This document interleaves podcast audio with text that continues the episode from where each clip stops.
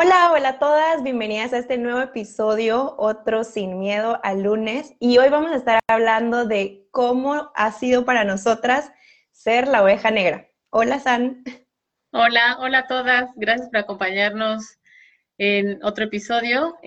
La verdad que este tema nos da como un poco de nervios contar, porque como hemos platicado Anita y yo, a veces el ser la oveja negra, o como lo hemos escuchado en alguna ocasión, tiene una connotación negativa.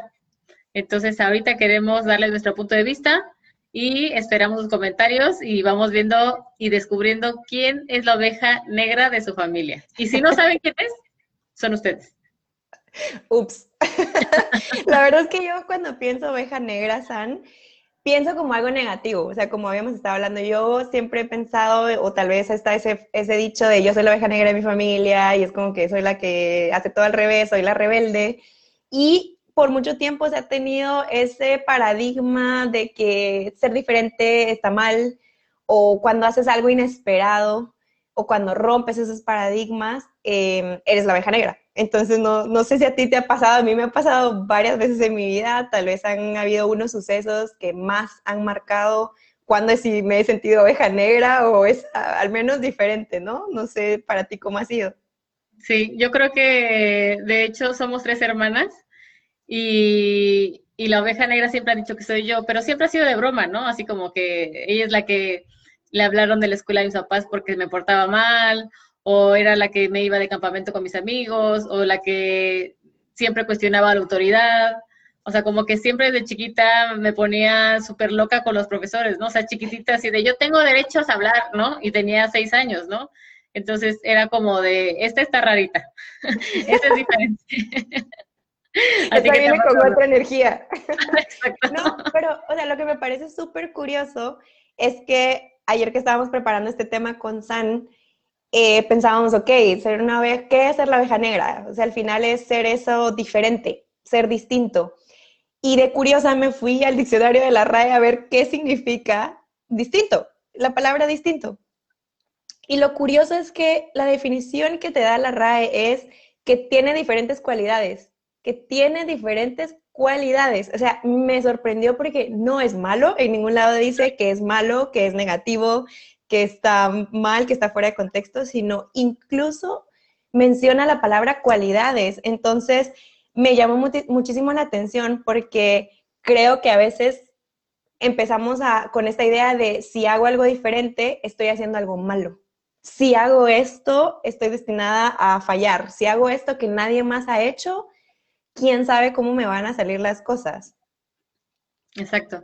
De hecho, a mí lo que me llamó la atención y también me puse como a investigar fue el lado de bioneuroemocional, que lo que hemos hablado de Enric Corbera es una persona que es psicólogo que se dedica a esta terapia de bioneuroemoción.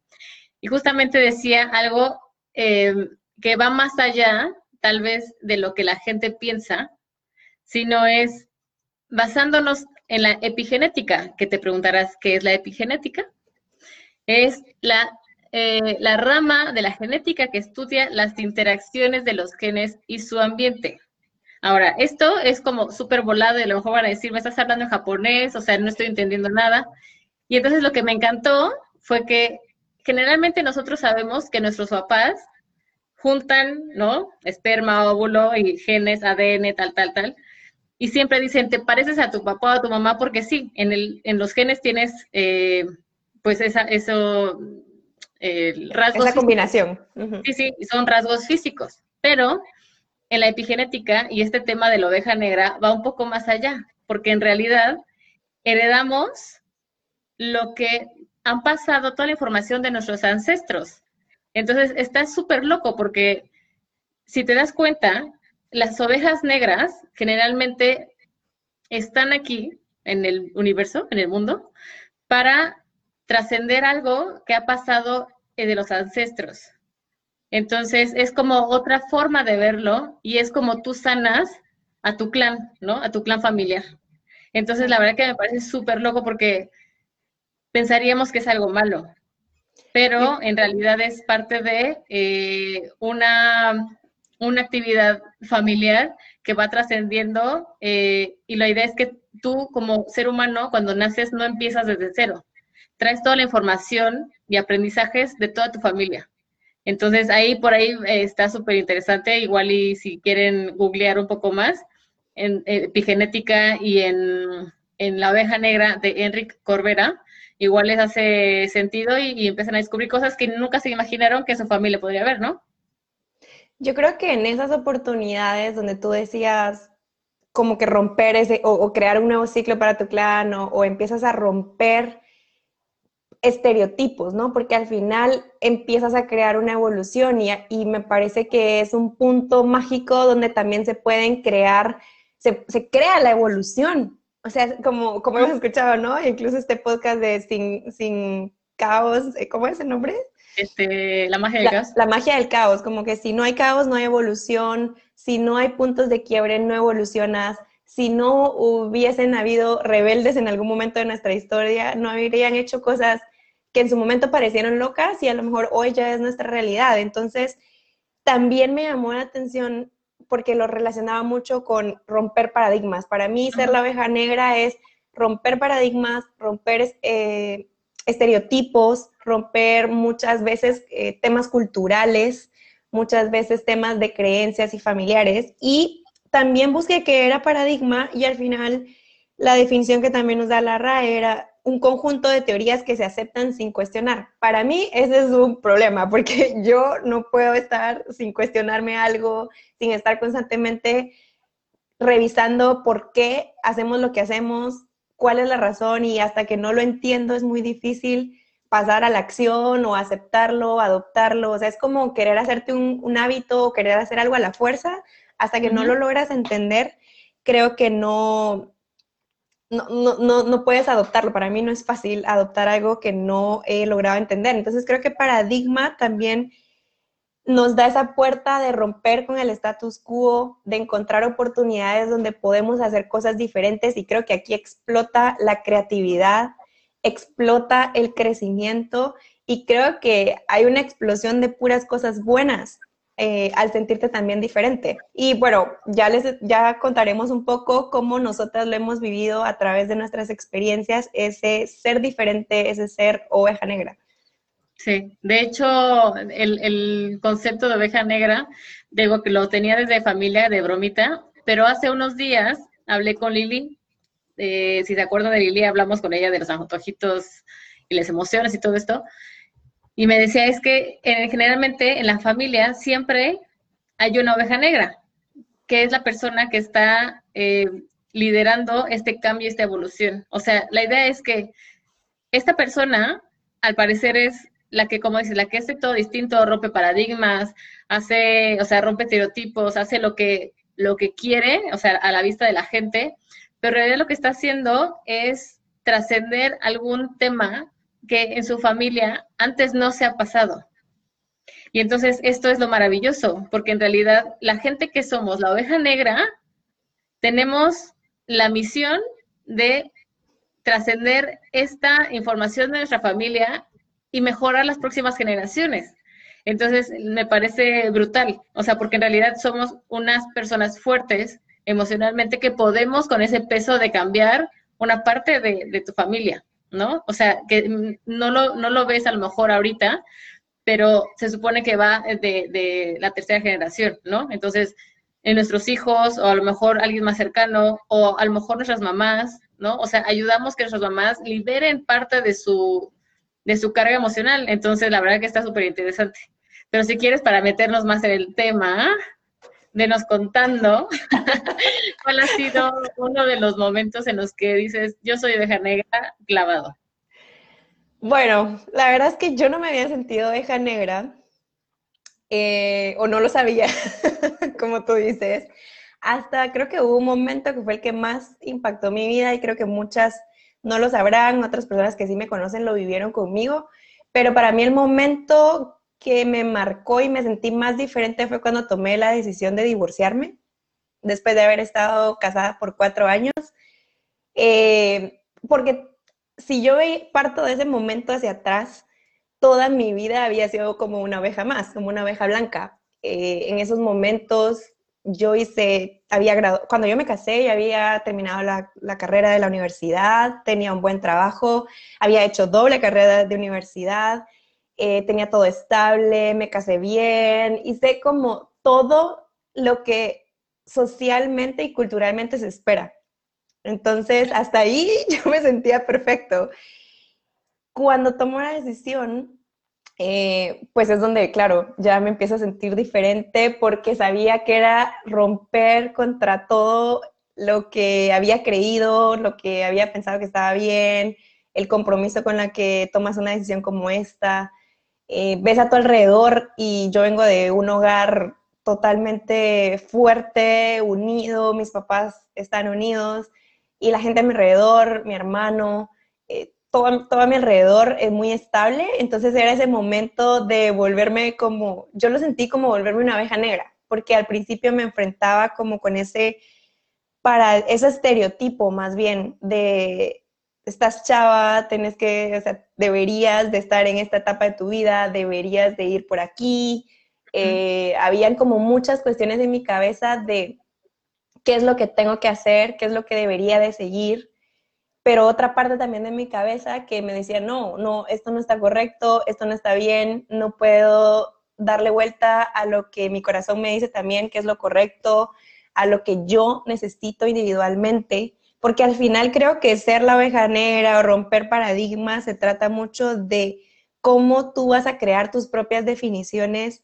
tu definición de éxito, tu definición de amor, tu definición de matrimonio, tu definición de relación, y empiezas en ese momento, yo sentí que florecí, o sea, obviamente fue un momento que marcó mi vida, un momento que es difícil para cualquier persona, pero yo creo que fue un florecimiento, ¿saben? Que no, o sea, no te puedo decir la persona que soy hoy, y siento que hoy que puedo ver desde este punto hacia atrás, cómo todo se logró conectar, porque no puedes conectar los puntos, como dice Steve Jobs, no puedes conectar los puntos cuando estás en la tormenta, pero sí los puedes conectar cuando ya la pasaste, ves hacia atrás y dices, wow, o sea, llegué a este punto en lo que me he convertido después de esa catarsis en lo que llegué a ser. Creo que para mí me hizo sentir orgullosa de haber logrado romper los miedos, y romper estereotipos. Creo que esa fue la decisión que más ha marcado mi vida, personalmente. Sí, no, o sea, yo creo que comparto contigo, no me he divorciado, pero sí he sido la de las tres, por ejemplo, de mis hermanas, la que, por ejemplo, ahorita no tiene una relación, ¿no? Y que a mi edad, pues ya las dos tenían, o sea, mi hermana mayor tenía ya hijas, y mi otra hermana pues lleva toda la vida con su novio, ¿no? Entonces como que ahorita yo digo, no, así estoy bien, o sea, y me estoy encontrando y estoy haciendo cosas y necesito tiempo para mí y no sé, y los hijos pues la verdad que no los veo en mi vida, ¿no? O sea, que en algún momento sí se me llenaban los ojitos de emoción, pero ahorita ya digo, no, o sea, parte de lo que yo quiero hacer no incluye hijos. Entonces, esas cosas son las que empiezas a mover, ¿no? Los hilos desde atrás y empiezas a destacar. Yo creo que también nos ha pasado en temas de trabajo, por ejemplo, en donde trabajábamos. O sea, yo era completamente la oveja negra, ¿no? O sea, y que me veía a kilómetros. ¿Por qué? Porque todas tenían un perfil muy parecido. Y entonces, yo no. O sea, yo de plano te digo que fui de las primeras en llevar tenis al corporativo, ¿no? Y así soy, o sea, y traigo tatuajes, ¿no? Y de repente era como de, ¿cómo traes tatuajes, no? A un corporativo era, pues, así soy. Entonces, son cosas que empiezas tú a defender lo que eres y romper este tipo de paradigmas de que no hay nadie que te contrate en un corporativo si tienes tatuajes. No, pues ya no estamos en esa época. O sea, ¿me explico? Es como empezar a evolucionar ese pensamiento. Ya no estamos en el siglo XVIII ni en el XIX. O sea, de verdad, ya esa parte de cómo te vistes, no sé si has visto los memes de, así, el súper millonario, ¿no? Steve Jobs, Mark Zuckerberg, ¿no? Bill Gates, que trae una playerita, ¿no? Y la misma. Jeans, la misma todas las veces, y dices, y son multimillonarios, y nadie les ha preguntado, ponte un traje, ¿me explico? O sea, creo que esa parte de estereotipos la hemos ido rompiendo poco a poco, y son esas grandes personas, por ejemplo, ellos, que han puesto la primera piedra para decir, no, o sea, la parte física no es nada, ¿me explico? O sea, no representa nada, lo que importa es lo que traes en la cabeza y ese comportamiento que tienes. Entonces, creo que parte de esa oveja negra que yo me he sentido, creo que me ha seguido por toda mi vida, y ahorita que estamos como en mucha introspección, lo he estado dando vueltas junto con Lili, que te digo que es mi acompañante siempre. Entonces es como, está bien que seas la que no lo hace igual, porque estás rompiendo, o sea, de historias familiares súper fuertes atrás, ¿no? O sea, de mi abuelita, por ejemplo, tuvo 16 hijos. Yo no quiero uno. O sea, son cosas que rompes, y entonces que pues sí, o sea, al final es una parte de evolución, como dices, y de empezar a pensar diferente para generar un cambio. Yo creo que también explotan otras cosas positivas como la empatía y cambia tu perspectiva, porque para mí fue más fácil, por ejemplo, conectar con personas que habían pasado por algo diferente, algo duro como un divorcio también, o comprendí muchas más cosas, me volví más sensible, me volví más empática también. Y creo que el mensaje no es también como imponer tus reglas y que todo el mundo tiene que aceptarte y ya está. Creo que es un mensaje en que todos seamos un poco más tolerantes y un poco más empáticos y un poco más respetuosos de la decisión de cada persona, porque yo siempre digo, al final de la noche tú vas a la cama y vas contigo misma. No hay nadie más a tu alrededor. Eres tú, tu propia acompañante, tu propia juez, tu propia observadora, tu propia acompañante para toda la vida. Entonces, estar bien contigo misma, sentirte que has tomado las decisiones que a ti te hacen feliz, las decisiones que a ti te hacen sentido, que te hacen coherencia con tu propósito, mantenerte respetuosa de lo que los demás también viven, porque al final tampoco sabes como qué tormenta está pasando cada persona.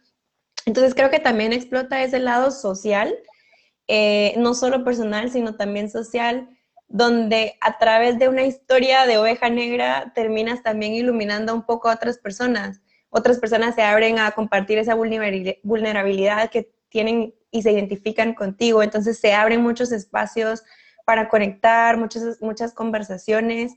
Y creo que como tú decías, pasa en relaciones, pasa en el trabajo, pasa también en qué vas a estudiar. O sea, yo recuerdo como que la decisión de qué vas a estudiar es algo tan crítico y como que no sabes qué va a ser tu vida, porque dices, oh, si estudio arte estoy destinada a fracasar, o si quiero emprender, está muy difícil y no, es mejor un trabajo estable, que lo hablábamos la semana pasada. Creo que hay muchos momentos en la vida que sí me he sentido como que fuera de patrón, uh-huh. Pero en cada vez que me he salido del patrón, regreso con algo que aprendo, ¿no? Y algo que me ha hecho crecer como persona y evolucionar algo distinto. Y leía en un libro que se lo recomiendo mucho, por cierto, y se llama Feel the Fear and Do It Anyway, ¿verdad? Siente el miedo y hazlo de todas maneras, ¿no? Creo que también está en versión en español, pero habla la autora de cómo nos han enseñado a que solo existe una buena decisión. O sea, tienes dos caminos, o tomar una buena decisión o una mala. Siempre nos han enseñado así, entonces vivimos con constante miedo de, si hago esto, ¿será que está bien o será que está mal? Pero ¿cómo sería si cambiáramos el chip y decir, no tengo camino bueno y camino malo, solo tengo caminos? Claro. Me puedo ir por el A, por el B, por el Z, sea cual sea, la ruta solo va a ser diferente y algo voy a aprender, pero me va a llevar al camino. Es como esos juegos donde tienes que encontrar la ruta y, bueno, no la encontraste a la primera, luego vas y dibujas para encontrar otra.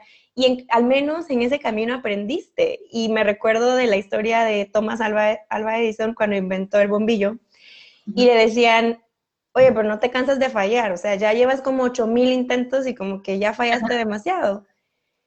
Y entonces él dice, ¿fallar? O sea, en cada uno de esos 8000 intentos he aprendido algo, no he fallado, he aprendido algo, no he llegado todavía, pero estoy aprendiendo y ya voy a llegar. Entonces creo que también cambia mucho la narrativa, claro, de cómo nos decimos las cosas. No, y eso yo creo que es la clave, porque al final es como también nos están viendo, o sea, es como, o sea, tú te sientes muy segura de la decisión que tomaste, pero de repente te llegan varias personas de, ¿estás segura? Es que así no tendría que ser, es que a mí me pasó esto, o sea, como que siento que hay mucha bombardeo de vas a fallar, ¿no? Pero al final es como, bueno, al final soy yo, ¿no? O sea, de hecho mi hermana desde chiquita me decía, yo te digo lo que yo creo, pero nadie aprende en cabeza ajena. Entonces ve y date el trancazo y aquí estaré, ¿no? Y entonces como toda esa confianza que, por ejemplo, a mí me depositaron, que nunca me vieron como oveja negra en mal sentido, siempre fue como de, esta chica trae como otra pila, ¿no? Y yo lo veo con mis sobrinas ahorita, o sea, que son revolucionadas, que tienen 15, 13, 8 años, ¿no? Y dices, wow, o sea, ya traen otra generación, ¿me explico? Y otra evolución. Y entonces te vas dando cuenta que sí existe eso. O sea, ellos no empezaron de cero como nuestros papás, ¿no? O sea, a su época. Entonces, esta parte de evolución y de ser la que pone la primera piedra o la que dice, yo no quiero casarme, yo no quiero tener hijos, yo quiero emprender, ir por otros lados donde la sociedad te ha dicho no. O sea, creo que es complicado. Y creo que parte del tema de la familia es súper padre que cuando tú eres la oveja negra, hay ese apoyo. O sea, que en realidad te dicen, bueno, vale, hazlo, ¿no? O sea, yo me acuerdo un día que le dije a mamá, tenía 21 años, me quiero poner un piercing en la lengua. Yo súper macha y súper rocker y entonces quería poner un piercing en la lengua. Y me dijo, bueno, pero vete a vacunar, ¿sabes? Y fue como de, ok, ¿no? O sea, ¿sabes? O sea, como llegar a ese... Estoy de acuerdo contigo, o sea, te apoyo, no me encanta la idea, pero está bien, si tú lo quieres hacer, hazlo, ¿sabes? Entonces creo que esa parte nos ha impulsado y nos ha llegado a vivir experiencias que a lo mejor dices, híjole, a lo mejor pude haberlo pensado un poquito más o decidí otra cosa, pero al final el lugar no existe y estamos aquí pasando todo lo que tenemos que pasar por una buena razón y como dices, al final vamos a ver después de unos años cuál ha sido esa unión de los puntos, ¿no? A ver, ¿dónde terminamos después de todas estas ovejas negras? No, yo creo que va muy ligado también como a miedo. A mí personalmente creo que era una persona muy evita conflicto, también como un poco temerosa a tomar decisiones, como que no sabes a quién puedes herir en tus decisiones o a pensar en los demás. Y ese altruismo a veces también... te pones en último lugar, ¿no? Entonces es muy difícil tomar esas decisiones. Pero volviendo un poco al tema del miedo, yo creo que a veces nos sentimos la oveja negra y nos dan, por alguna razón, y te empieza a dar miedo y dejas de ser un poco tú. Dejas de ser tú y entonces empiezas poco a poco a perder tu brillo, tus matices, lo que tienes para aportar en el mundo.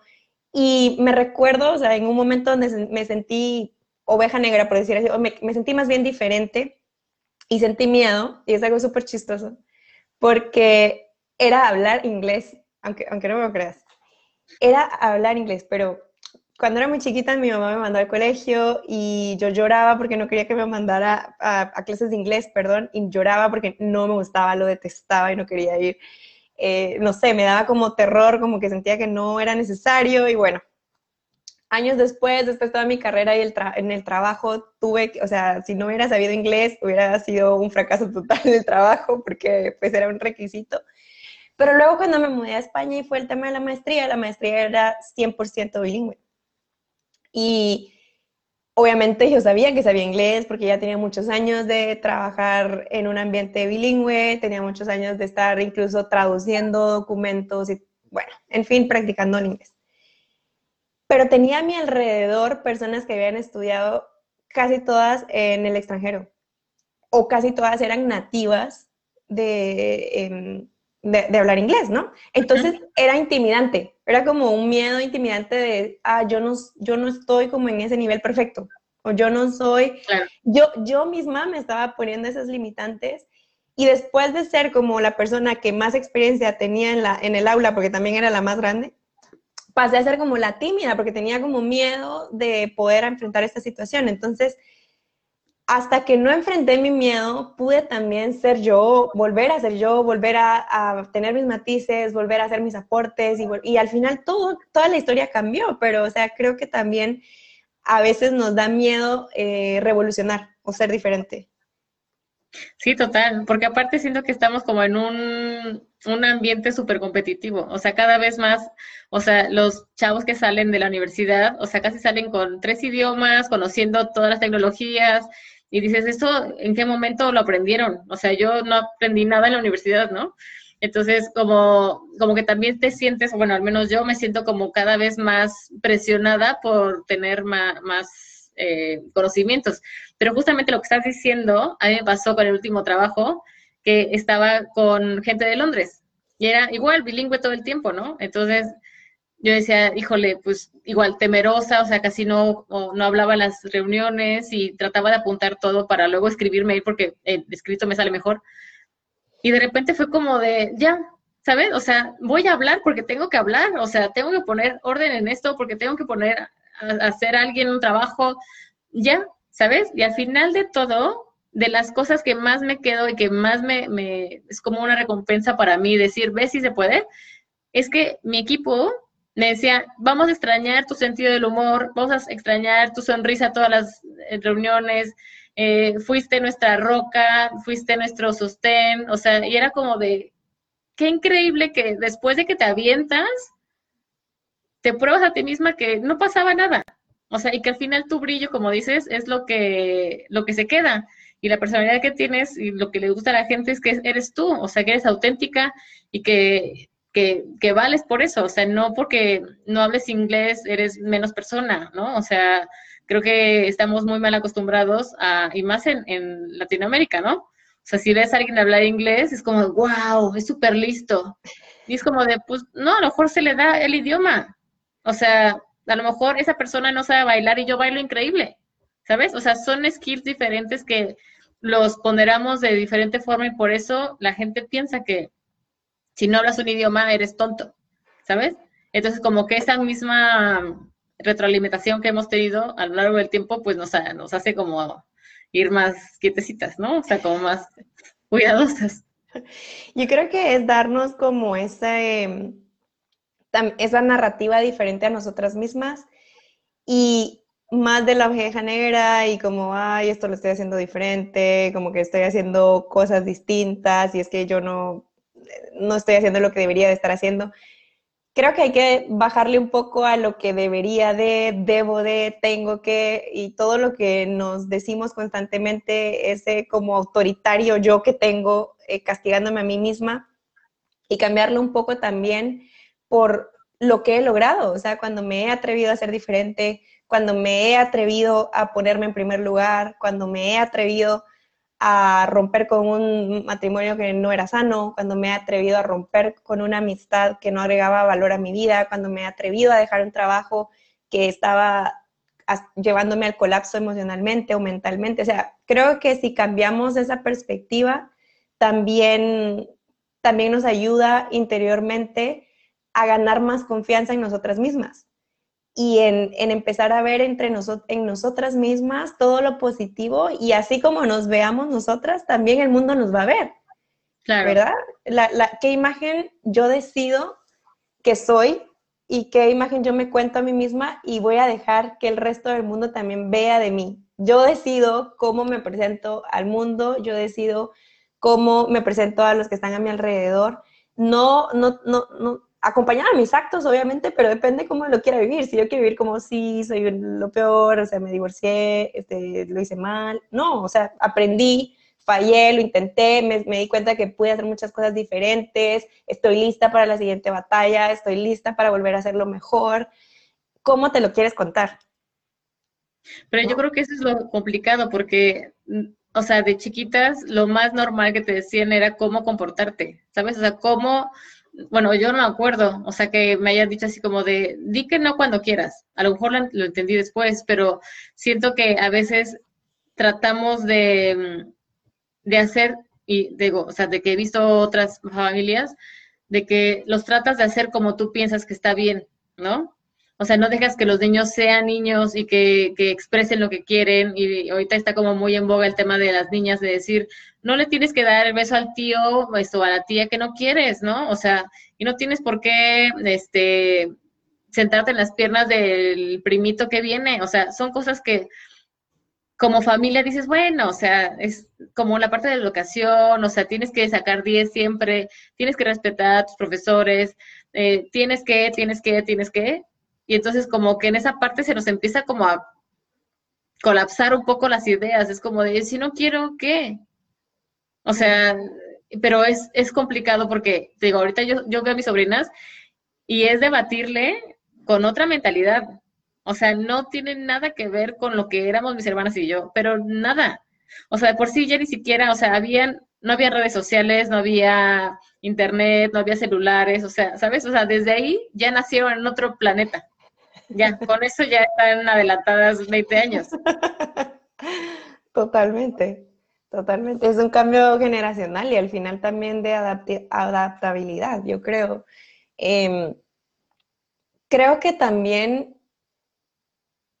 poder ir aprendiendo de esas evoluciones y, como siempre hemos dicho, hacer un check de qué quieres quedarte, qué sí te ha gustado de esos cambios y qué no te ha gustado, ¿no? Porque también no siempre todo lo que vivimos o todo lo que enfrentamos y las decisiones, pues no todo nos sentimos al final cómodos, pero siempre creo que lo más importante es rescatar qué lecciones puedo quedarme, qué cosas aprendí, y tomar esos momentos para reflexionar, autorreflexionar, de sentarte, y hemos estado hablando mucho de esa atención plena, hablando mucho de esos, de romper el miedo a esos momentos de soledad, a romper el miedo a esos momentos de silencio, donde al final hacemos esa introspección que tú dices, ¿no? De poder adentrarnos, hacer una pausa, no fatalizar el pasado, como hablábamos esta semana, sino solo ir a recoger. Y hay un símbolo africano que se llama Sankofa, que me gusta mucho porque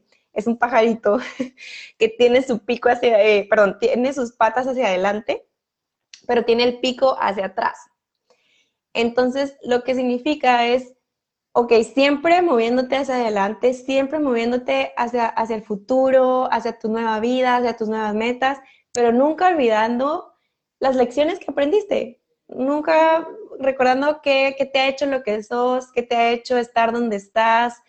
Todo lo que has vivido tiene un momento donde se conecta, todo lo que sea bueno o malo siempre tiene un propósito, ¿no? Entonces me gusta esa reflexión, no para lamentarte al ir atrás, pero sí para ir constantemente recogiendo las cosas que quieres mantener, de esa esencia que quieres que siga siendo parte de ti en el camino y en tu futuro, ¿no? Y con las personas que te van rodeando. Aparte, la otra vez escuché que decían que el fracaso no es fracaso si aprendes de él. Entonces, ese como que es complicado porque no digo que es fácil decir, ay, bueno, sí, fracasé, ni modo, ¿no? O sea, es que no es ni modo, es que aprendiste, ¿no? Y entonces, como que en esa parte donde empiezas a tener ese cúmulo, como dices, de experiencias y de aprendizajes y decir, ok, con esto, ¿qué hago mejor para después? En relaciones, o sea, estoy segura que tú no eres la misma con tu novio ahorita que con el pasado. Estoy segura, o sea, porque te conozco y sé que eres como súper introspectiva y como que siempre aprendes de lo que eres y sabes, y dicen que cuando lo sigues repitiendo, que encontrarás un patrón y sigues repitiéndolo, es porque no has aprendido la lección. Entonces, como que, bueno, o sea, en mi caso, yo tengo un patrón, que luego les contaré, pero que digo, es que tengo que aprender de esto, o sea, no estoy entendiendo en dónde tengo que hacer el match, ¿no? O sea, dónde tengo que aprender, dónde tengo que trascender y transmutar, porque esto le va a llegar a otras generaciones, y pobrecitas, ¿no? Entonces, la idea es que siempre tratemos de aprender de lo que vamos, pues, cagándola, ¿no? En la vida. Básicamente, y con la palabra adecuada, sí, yo creo que si yo comparara, por ejemplo, que tú dices relaciones, si yo comparara la relación de donde partí y donde estuve en un matrimonio y mi relación de ahora, hay muchos paradigmas, ¿no? Porque es como, ok, pero ni siquiera sé cómo llamar a mi pareja, o sea, mi pareja al final es mi novio, pero es mi amigo, pero es mi compañero de la vida, un montón de cosas que eran mi checklist de 20 años, hoy para nada. O sea, si no hubiera sido por momentos que he vivido donde he sido oveja negra o he hecho cosas inesperadas o he roto paradigmas, no podría hoy saber en qué necesito enfocarme, qué agrega valor a mi vida, qué es realmente importante por ejemplo, en una relación, que es más importante que el check que normalmente hacemos las mujeres, por ejemplo. Ajá. ¿Qué es más profundo de eso, no? Que para mí hoy el significado de un matrimonio o el nombre que le quieras poner es alguien que pueda estar contigo, con tus luces, con tus sombras, te respete y te acompañe en la vida, sin dejar de ser tú y sin dejar él ser él. Entonces creo que constantemente redefinimos esas reglas, redefinimos nuestros parámetros, redefinimos qué queremos ser y vamos evolucionando, porque como tú dices, al final si no evolucionamos, tampoco nos adaptamos, tampoco podemos agarrar el ritmo de nuevas generaciones y seguir también, si tenemos a cargo la ser luz, guiar a personas más jóvenes, también necesitamos un poco de esa adaptación, ¿no? Y de entender, combinar entre la sabiduría de lo que hayas vivido y también la adaptabilidad de lo que está pasando ahora y cuál es el nuevo contexto al que nos estamos enfrentando, en donde también es de valientes ser diferente y donde merece la pena ser diferentes, porque yo digo, si no hubiera alguien, si no estuvieran los que estudian diferentes carreras, uy, te perdí.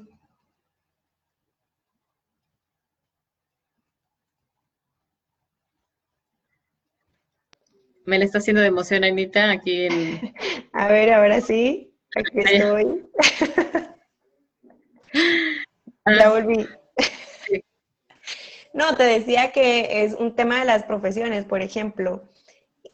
Al final, cuando estás decidiendo es como, ay, no, ¿qué estudio? Y esto no me va a dar para la vida. Y luego, si no hubieran habido personas que se atrevieron a romper y arriesgarse, hoy no tendríamos shows para disfrutar de teatro, personas que se arriesgaron a dedicarse al teatro, no disfrutaríamos de la música para personas que se dedicaron a cantar, a personas que se dedicaron a pintar y que hoy hacen obras de arte. O sea, todo agrega un matiz y un valor al mundo en el que vivimos.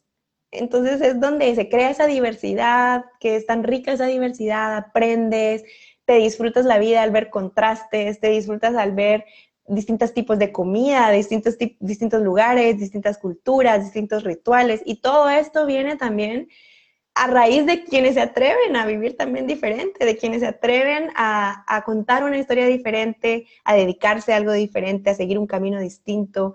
Y sí, como tú decías, con todos los que han hecho grande impacto, como Steve Jobs y Mark Zuckerberg, y todos en su propio estilo, y muchas personas que incluso han sido exitosas y tal vez ves y siempre fueron un C menos en sus calificaciones y nunca fueron quizás los mejores. Entonces, que no, yo creo que la lección es también que no definan esos estereotipos tu vida, tu éxito, que no definan quién eres, que no definan qué es lo que te espera. Tú lo defines, yo defino qué es lo que me espera, yo defino qué es lo que quiero vivir, cuál es la vida que me voy a formar, qué es lo que quiero disfrutar, pero no el poder de mis cosas materiales, el poder de mis títulos, hay otras cosas que también me definen. No, y creo que parte de lo importante es también que no hay una edad para hacerlo, para cambiar, para evolucionar. O sea, aunque tengas 50, 60 años, 70 años, o sea, mi papá se tatuó aquí en el brazo a los 73, ¿sabes? ¡Wow! Entonces, o sea, son cosas que yo digo, es que no hay una edad para que digas, quiero hacer algo diferente, me quiero atrever a hacer algo. Mi mamá aprendió a nadar hace, no sé, creo que 5 años, ¿no? Después de tenerle un terror al agua y ¿sabes? Y son cosas que dices, mira, o sea, no tienes un límite, es como de, porque lo he escuchado de personas de 50, 60 años, y no, pues ya para qué. No, ¿cómo que ya para qué? O sea, si quieren romper ese tipo, si quieren hacer lo que siempre quisieron hacer, háganlo. O sea, porque de verdad que lo que hemos dicho, la vida es una y hay que hacer lo que nos haga felices. Entonces, no dejemos que ningún estereotipo o ninguna barrera social nos impida hacer lo que queremos ser. Yo creo que esta transmite inspiración, la verdad. Yo también me recuerdo cuando estaba en la universidad y había una persona que era como 20 años mayor que yo estudiando.